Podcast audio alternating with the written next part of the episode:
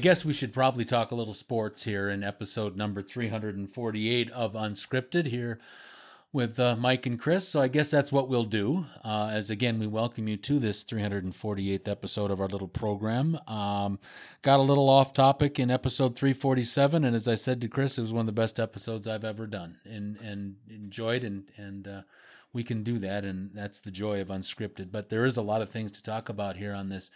Monday, and um, obviously we got to start with the NBA playoffs. I assume um, the Lakers are making a lot of noise today, and we'll get into that in a minute as well. But we got to start from on Sunday night, game number three of the NBA's Eastern Conference Finals. Uh, scene switch to Toronto, and uh, you know, this was as close to a must win as you could ever imagine for the Toronto Raptors after having dropped the first two of the best of seven in Milwaukee. They come north of the border, and um, Toronto isn't out of the woods yet, folks. Um, look at it this way if you're a Bucks fan and you're worried about things, don't, because first and foremost, um, to me, and I'd be interested to hear what Chris is going to have to say about this. And this is not this is not a shot at the Toronto Raptors organization. Uh, but really, look at what Kawhi Leonard has done and what he has had to do. I don't know if there is more, uh, if there, I'd like to see, maybe I got to restate it this way. I would like to see a team that is more dependent on one player that is still existing in the NBA playoffs right now than the Toronto Raptors are on Kawhi Leonard. Kawhi Leonard has had to do pretty much everything so far he scored uh, over 30 points last night for the 10th time already in these playoffs alone for the Raptors. Um, the guy played 52 minutes on uh, Sunday night. And yes, Toronto saved themselves a couple extra days. They win game three, 114 to 110 in two overtimes. But here's the thing that's got to be comforting to Bucks fans like myself. The Raptors hold Giannis Antetokounmpo to only 12 points, and the Bucks only lose by four. That tells me two things: the Bucks are loaded with a very deep and talented roster, and B, Toronto had to win this game, folks, because who in the hell wants to face 3-0 in a best of seven? So, congratulations to the Raptors. Uh, unbelievable performance again by Kawhi Leonard. Uh, 50, again, 52 minutes he played, went over 30 points again, but he's still not getting any help. And again, for me and for Bucks fans, you only lost by four in a game that Toronto desperately needed to win. You held your best player, probably the league MVP, to 12 points, and you only lost by four. I still think things are looking real good for the Milwaukee Bucks, and I believe in my heart of hearts that this thing will be over by Thursday next week in Milwaukee. Milwaukee wins Game four, uh, Tuesday night in Toronto. scene shifts back to Game five Thursday in Milwaukee, and if the Bucks let it get out of the state of Wisconsin, they're a fool. Yeah, there was a video going around today a lot which showed where Drake is waving goodbye to the Milwaukee Bucks, but it really looks like he's holding up five fingers. And of course, everyone's just saying, here's how many games it's going to take Milwaukee to close this out, you know. And I think that's pretty accurate, probably. It's interesting that they've needed Kawhi Leonard to be so good because the real strength, and I thought what was really interesting about the Toronto Raptors, both before and after Kawhi Leonard came to town, was that they've been such a deep team. They've been such a great bench team. They've just been unbelievable with their. There's just a deep, deep bench. I mean, that team goes so deep, and now they're not having that. I mean, if you had Kawhi Leonard playing at this level, along with that insanely deep bench we've had in years past recently, man, you would think that right there they'd be almost unbeatable. Well, think about it this way: um, Toronto is playing without OG Anunoby, third or fourth year guy out of Indiana. Um, he has been injured the whole playoffs. He got hurt right before the end of the regular season. He has not been able to make it back. Marc Gasol has looked very old. He really has. He's looked old and pedestrian out there. Hasn't been able to find a jump shot. Danny Green, who has hit a lot of big shots over the years in the playoffs as a member of the San Antonio Spurs, to me, right now looks scared to take a shot. He's in a slump. We know that. But the only way to get in out of a slump is to shoot your way out of a slump. And Danny Green is a good enough shooter, but he's not contributing. Kyle uh, Kyle Lowry had 30 in game one, a game that Toronto should have won. And I'm being honest here, folks. Toronto outplayed Milwaukee for three quarters of that game. But then in the fourth quarter, Milwaukee's depth took over, outscored them 37 to 12 in the fourth quarter, and stole game one. Milwaukee was dominant in game two, but I am of the belief that Milwaukee still has yet to play up to their full team potential. And when that happens, Toronto better watch out. And if they find that full team potential when they play potentially, and it looks like obviously it's going to be the Golden State Warriors in the NBA Finals starting May the 30th, if Milwaukee comes with their A game. And again, right now, look at it this way, folks. Portland is a little bit beat up. Damian Lillard, who's their obviously their best player, is playing with a cracked rib. Um, their starting center has been gone since February. Their backup, Enes Kanter, is playing with a separated left shoulder. They're down to their third and fourth center right now. Meyers Leonard, who played years ago, I believe it was at Illinois, and some guy Collins that they picked up in the draft last year from Gonzaga. These are guys that shouldn't even be on the floor against the Golden State Warriors. And you can see why uh, the Portland season is going to be over later tonight in Portland when the Golden State Warriors, I believe, complete the four game sweep. But when Golden State and Milwaukee play on May the 30th, and if Milwaukee brings their A game, and the Golden State Warriors potentially could be without Boogie Cousins, obviously a huge loss if they don't have Kevin Durant. And now Andre Iguodala got hurt the other day with a calf issue as well. MRI came back clean. But if Golden State goes into the Milwaukee series, and Milwaukee will have home court advantage, Milwaukee or Toronto would have home court advantage against the Golden State Warriors because of the regular season records of the three clubs.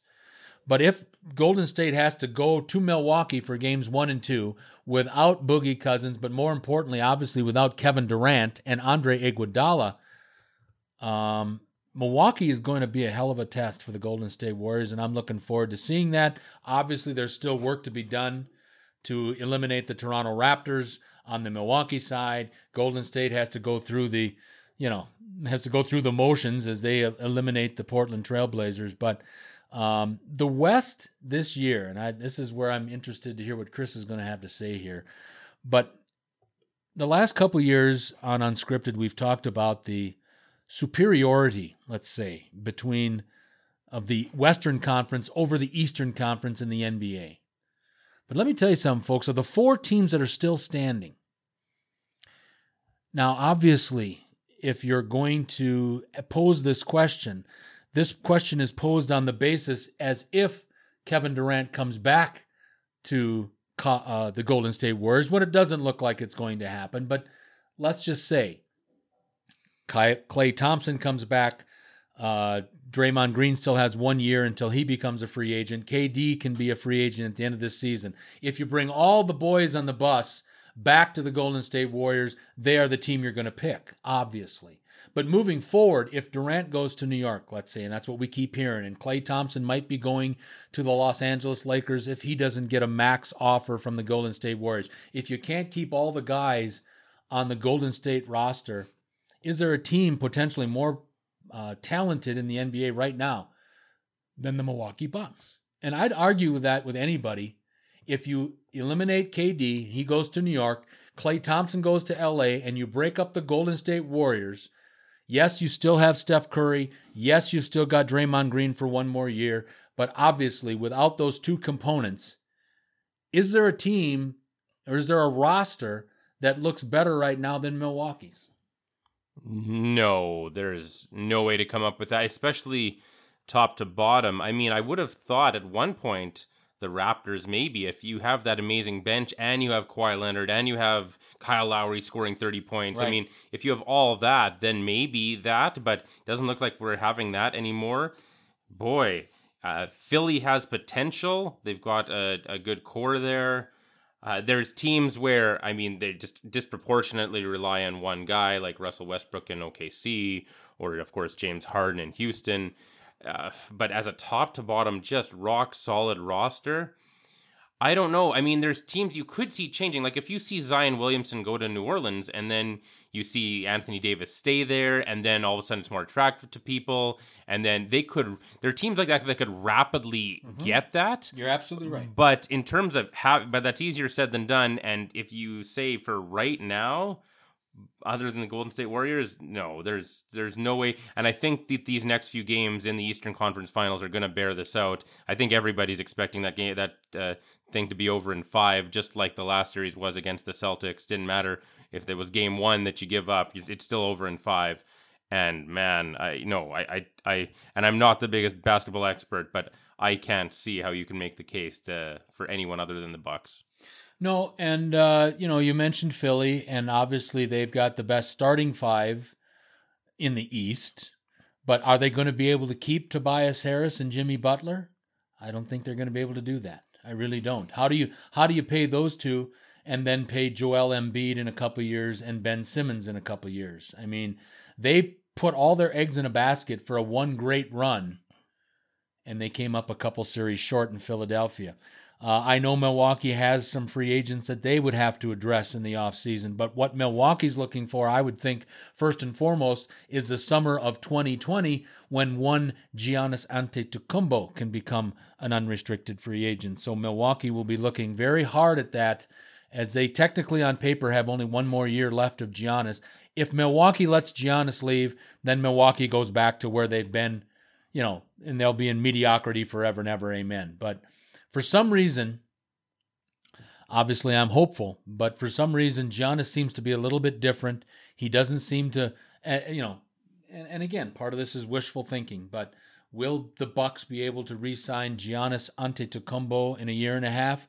Well, they better be if they like being in the upper stratosphere of the NBA. That's for damn sure. I'm. I would just quickly like. Yeah. To, I would like to predict that Giannis does re-sign a monster long-term deal with the Bucks. I don't think he'll go anywhere based on the character I've seen from yes. the young man. I don't think he goes anywhere. I think he's going to be loyal to the city of Milwaukee and to the Bucks organization, and I absolutely confidently predict that they will find a way on all sides to get that done and he will be a Buck for a long long time. Well, I would think if you're general manager Jon Horst uh, and ownership, I would imagine that your job really let's let's be honest here folks. Sports today is big business sports today is results driven.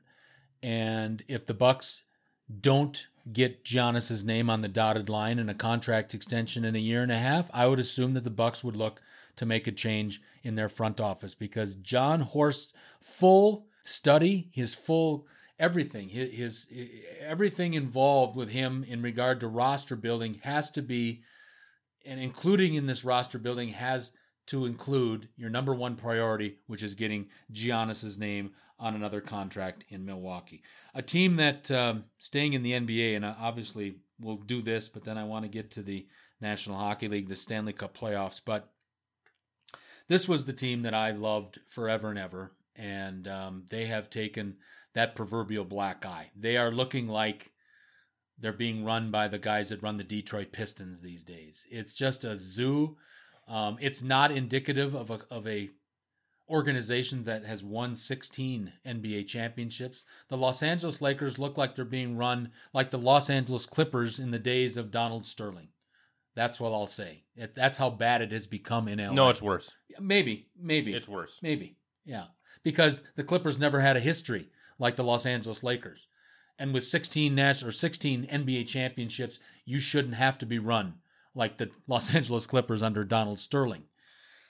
But Magic Johnson, who to a lot of people's surprise resigned as the president of basketball operations on the last day of the regular season, and he made an appearance on Monday on the First Take show with Stephen A. and Max Kellerman. And Magic Johnson basically explained his position, what was what was his deciding factor in turning in resigning his position as again the basketball uh, president of basketball operations for the Los Angeles Lakers, a team that he led to five championships alone in the 80s. He says on Monday morning that general manager Rob Pelinka backstabbed him, leading him to resign as the president of the Lakers on the end of the season. Originally, it started, and we kind of thought this, both Chris and I, but it all started uh, when Magic Johnson wanted to fire head coach Luke Walton. At the beginning of the season, seven games in, Magic wanted to fire Luke Wil- Luke Walton as the head coach of, of the Lakers. And as the president of basketball operations, you should have full autonomy to do so. He was told he couldn't uh, by some office guy. Wasn't Jeanie Buss, but some guy on the business. His name is Tim Harris. I have never heard of Tim Harris before. Tim Harris is on the business side. He punches and works the numbers. But all of a sudden, again, because of the dysfunction in the in the front office of the Lakers, Jeanie Buss has no clue, and she allows a numbers man to get into this decision making process, and that was kick at the can number one, red flag number one, when Magic Johnson was not allowed to fire Luke Walton. Um, there's also other a, lot of things going on in Lakerland, but it all comes down to things that Magic was not happy about. That Rob Pelinka was speaking behind his back. And it was funny because when Magic was on the show on Monday morning with Stephen A, I heard him say at point blank that um, Magic did not like, oh, excuse me, when Magic took the job, excuse me, let me get my facts straight. When Magic took the job as the president of the Lakers, um, there were, and then they hired Pelinka as the general manager. And remember, if you didn't know, Rob Pelinka was a former sports agent before he got into being the general manager of the Los Angeles Lakers. Before that, he was one of the few token white guys on the great Fabulous Five teams of Michigan back in the 90s with uh, Chris Webber and Jalen Rose and Ray Jackson and all those guys.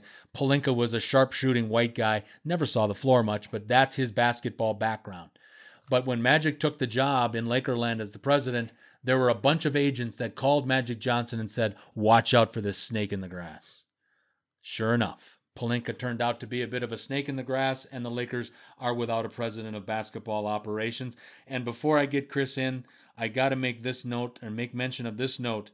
Stephen A. asked Magic Johnson point blank if the Buss family continue to be such, uh, you know, just it's a joke with Jeanie Buss and her brother Joey Buss, and and it's just it's we just long for the days of Dr. Jerry Buss to rise from the dead and come back and save the Lakers, but if the Buss family had said they'd had enough, they couldn't put up with the bullshit anymore.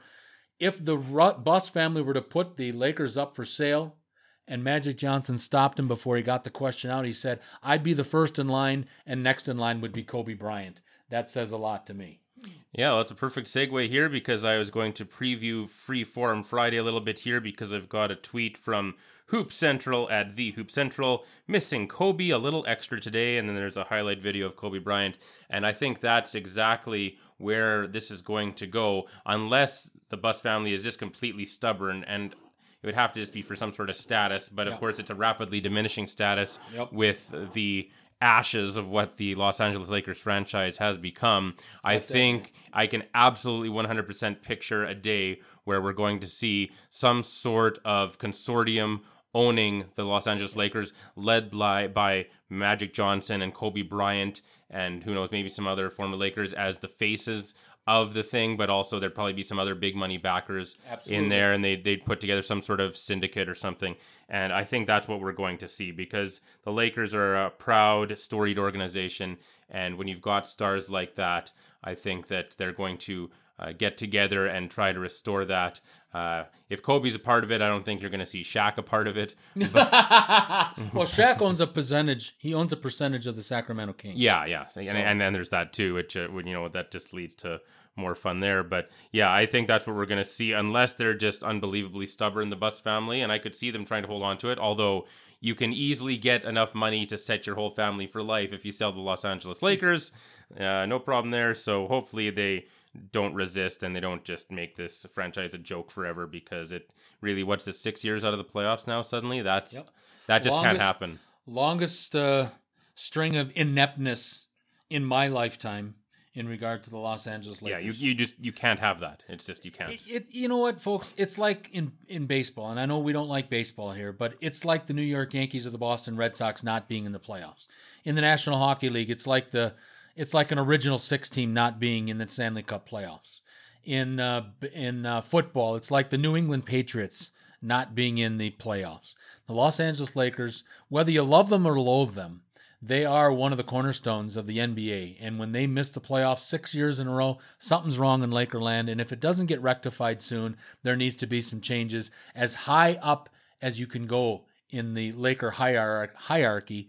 And when you're hearing names that Jeanie Buss is confiding in, names like Linda and Kurt Rambis and Phil Jackson, we know how well he screwed up the New York Knicks.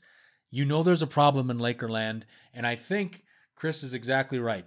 Some consortium of former Laker players are going to get together and pool their resources with their connections, and hopefully, sooner rather than later, we're going to see a new ownership group of the Los Angeles Lakers. Um, if you are just joining us, and I still think of my friend who told me I shouldn't do this, but you can go fuck yourself.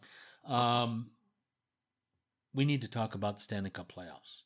There's been so much going on uh, in regard to the NBA, both on and off the court. And let's be honest, Chris and I broadcast in Canada, and it's too bad that all seven Canadian teams are not involved in the playoffs. There were no Canadian teams after round one. Thank you, Calgary Flames and Toronto Maple Leafs. Um, Winnipeg Jets, you're in there as well. Um, but the, the Western Conference Finals are going on as we speak. The East is already set. Obviously, the Boston Bruins are in the Stanley Cup Finals for the first time since they won it all in 2011. Congratulations to everybody involved, Coach Cassidy and everybody involved with the Boston Bruins. Um, it'll be interesting to see. You talk about rust. How many games is it going to be between games played for the Boston Bruins when they lace them up in game one of the Stanley Cup Finals? But not only in the West, not only were the San Jose Sharks handled 5 to nothing in game 5 of the Western Conference Finals with the St. Louis Blues, but the Sharks during the game lost the services of all-world defenseman Erik Karlsson, also Joe Pavelski and Tomas Hertl during the game with injuries. No word on if these guys are even going to be available for game 6 Tuesday night in St. Louis. And as I bring in Chris, Chris, I got to believe that if they don't have these three guys, uh, and especially right now, Pavelski and Hertl have been fabulous. I know that Erik Karlsson is battling with a groin injury that seems to have been bothering him the last couple of months.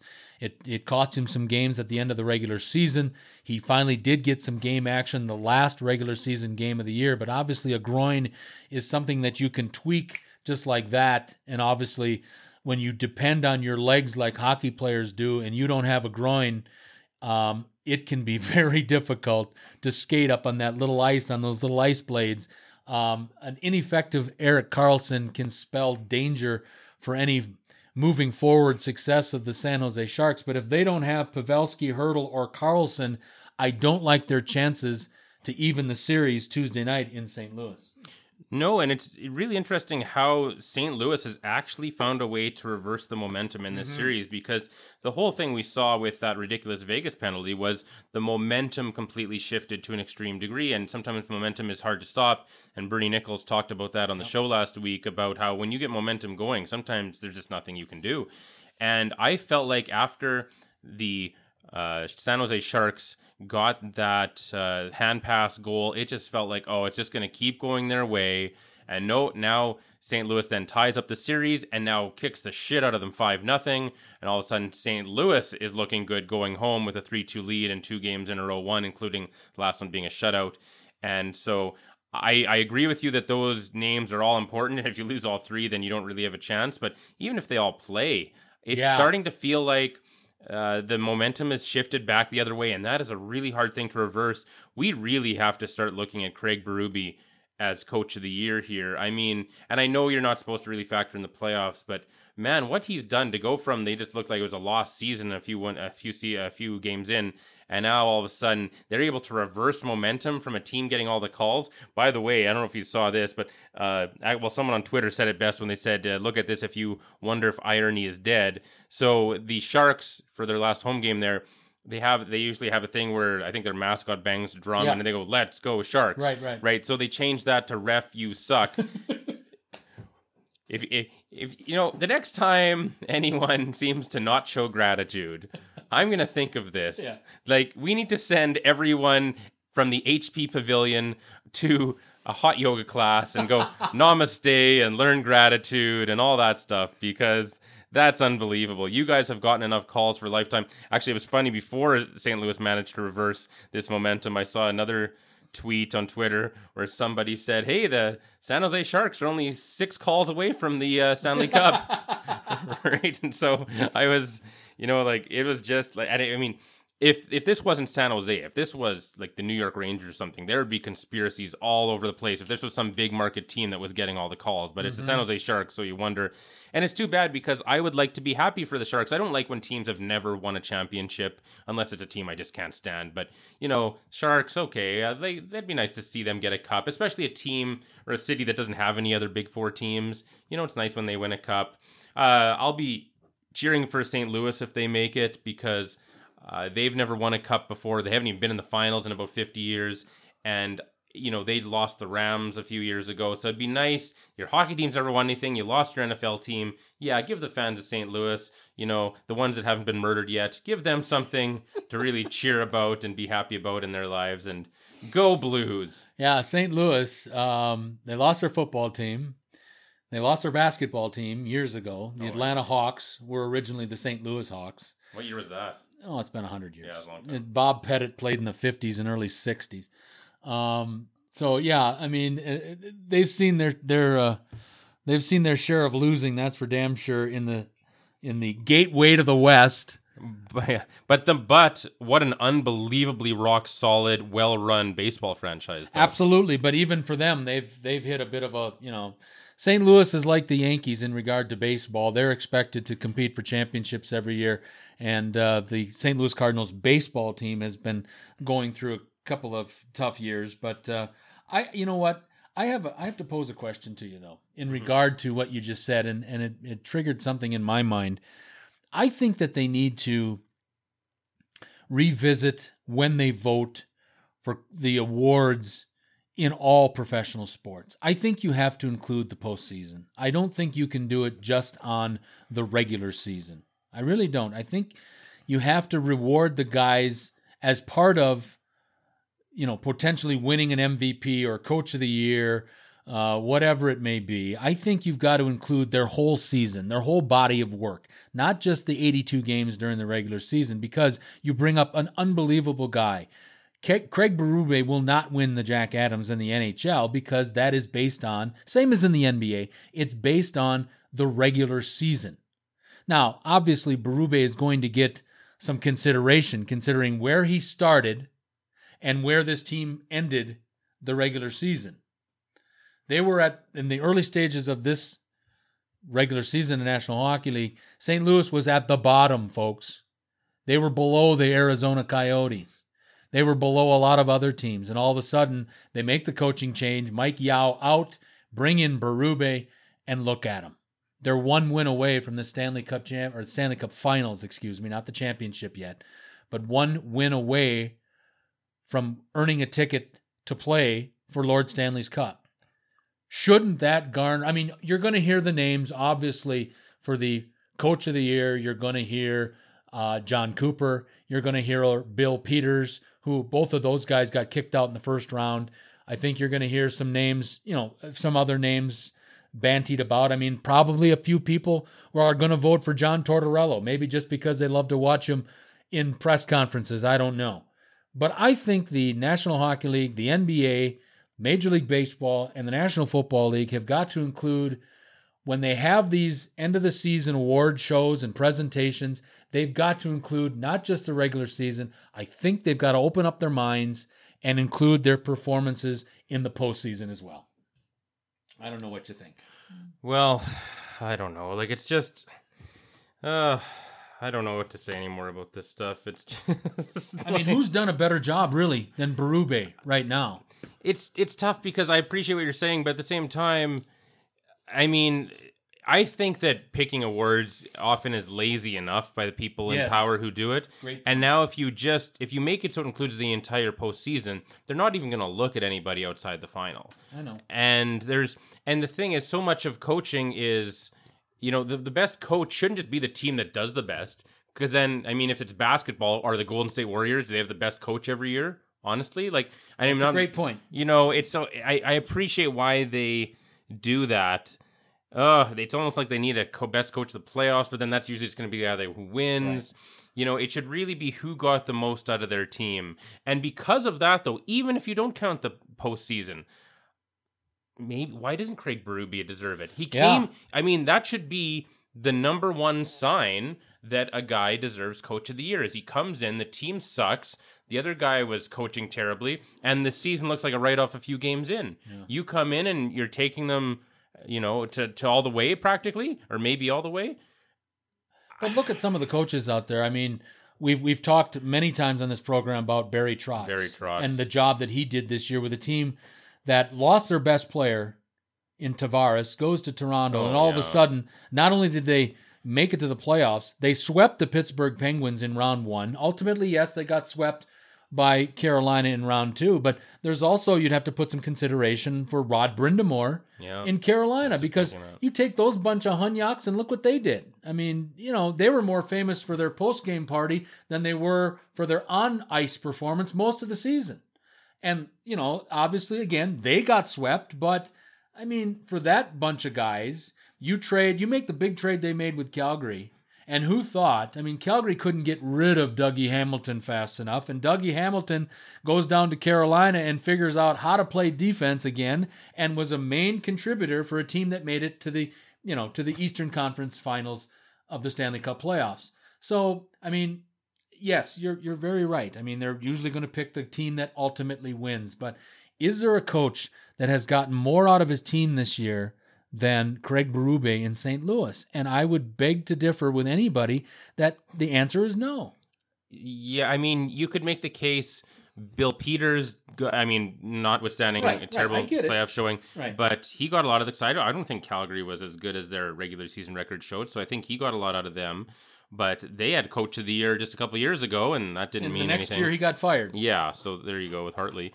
Uh, but I mean, you'd have to look at Barry Trotz though, because the Islanders were supposed to be Dog like, shit. Yeah, you guys are. You don't even have a home arena. You guys suck. Tavares is leaving. You guys are nothing now. And you bring in. You don't even bring in a player. You bring in Lou Lamoriello Right. and Barry Trotz, and all of a sudden they're awesome. They're sweeping the Penguins. Right. I mean, in the Yeah. playoffs, that's ridiculous. So, uh, excuse me. This is one of the. This is one of the. Um, I shouldn't even say one of. This is the most competitive Jack Adams race I can ever remember seeing. To be honest, like there are going to be guys that other years would deserve to win the Jack Adams Trophy who aren't even going to be nominated because they're only going to nominate three, and we've just listed four or five Right. who all deserve. We've listed five here who deserve it, and there's I'm sure other ones that we're not even mentioning that probably deserve it too. I mean, uh, I don't know. Mike Babcock, Toronto, uh, shit all over him. Even though I mean he did a really good job with them this year. What about Boston's head coach? I mean they were only looking average, and then they went on a tear, and now they're in the finals, sitting around waiting for a week Yeah. for to see who their opponent is. I mean, there's uh, some incredible stuff happening, and you have to give a lot of credit to the coaches. Tortorella, I mean, you know, sweeping Tampa, like holy moly. You know, and and you bring bring up Babcock. Um, Babcock is one of the top five coaches in the National Hockey League. I don't give a shit, but having to coach in Toronto probably adds a few years to your life. And you know, there was a, a thought in Toronto right after the season when they when they were eliminated in the first round by the Boston Bruins again. There was some talk around Toronto because it was reported by Toronto beat reporters that there was some discussions between Shanahan and Kyle Dubas in Toronto about relieving Mike Babcock of his duties because Babcock is the highest paid coach in the league. He got an eight year contract and he's halfway through it. And the best he's done is he hasn't gotten past the first round. So, I mean, there are a lot. Yeah, I, I couldn't agree more that this is going to be an interesting Jack Adams result. I know who I think should win it, but will he? I don't know. Um, uh, you know, again, based on the regular season and 130 some points and 62 wins, you got to give the trophy to Jon Cooper, do you not? I don't We- know. we- yeah, see, we, the, the dominant Tampa Bay Lightning, who almost set records for the greatest season ever Yeah. with John, Co- and we forgot to even mention him. right. That's how competitive Yeah. it is. And the thing is, if uh, we've we've so we've forgotten about the Tampa Bay Lightning, that seems like a forever ago that they were Well, relevant. they've been out a month already. Yeah, and I mean when All the their golf season, games are really getting into fine form. when the regular season ended, we were saying like you pretty much have to give it to Cooper, and we were mentioning Trotz and Berube and all these guys, but I mean you're like, well, you have to give it to Cooper, and now no one's even talking about Cooper. Right. But if it's on the regular season, how do you not give it to Cooper? So it's yeah, this is this is going to be the toughest Jack Adams race, uh, maybe of all time. One uh, quick National Hockey League note before we uh, say goodbye on this 348th episode of Unscripted. Um, maybe, you know, even for New York, this kind of went a little under the radar, I found. And the only reason I mention it is I've had the opportunity and the pleasure of interviewing this guy many, many times back in my radio days when he was the radio analyst for years on MSG with Sam Rosen. Former Rangers goalie John Davidson over the weekend was named Glenn Sather's successor as the president of the New York Rangers. John Davidson leaves Columbus Blue Jackets and takes the job as the president of hockey operations, replacing Herpy Lip, Glenn Sather in uh, New York as the new man in charge of the New York Rangers. Um, I was surprised by this.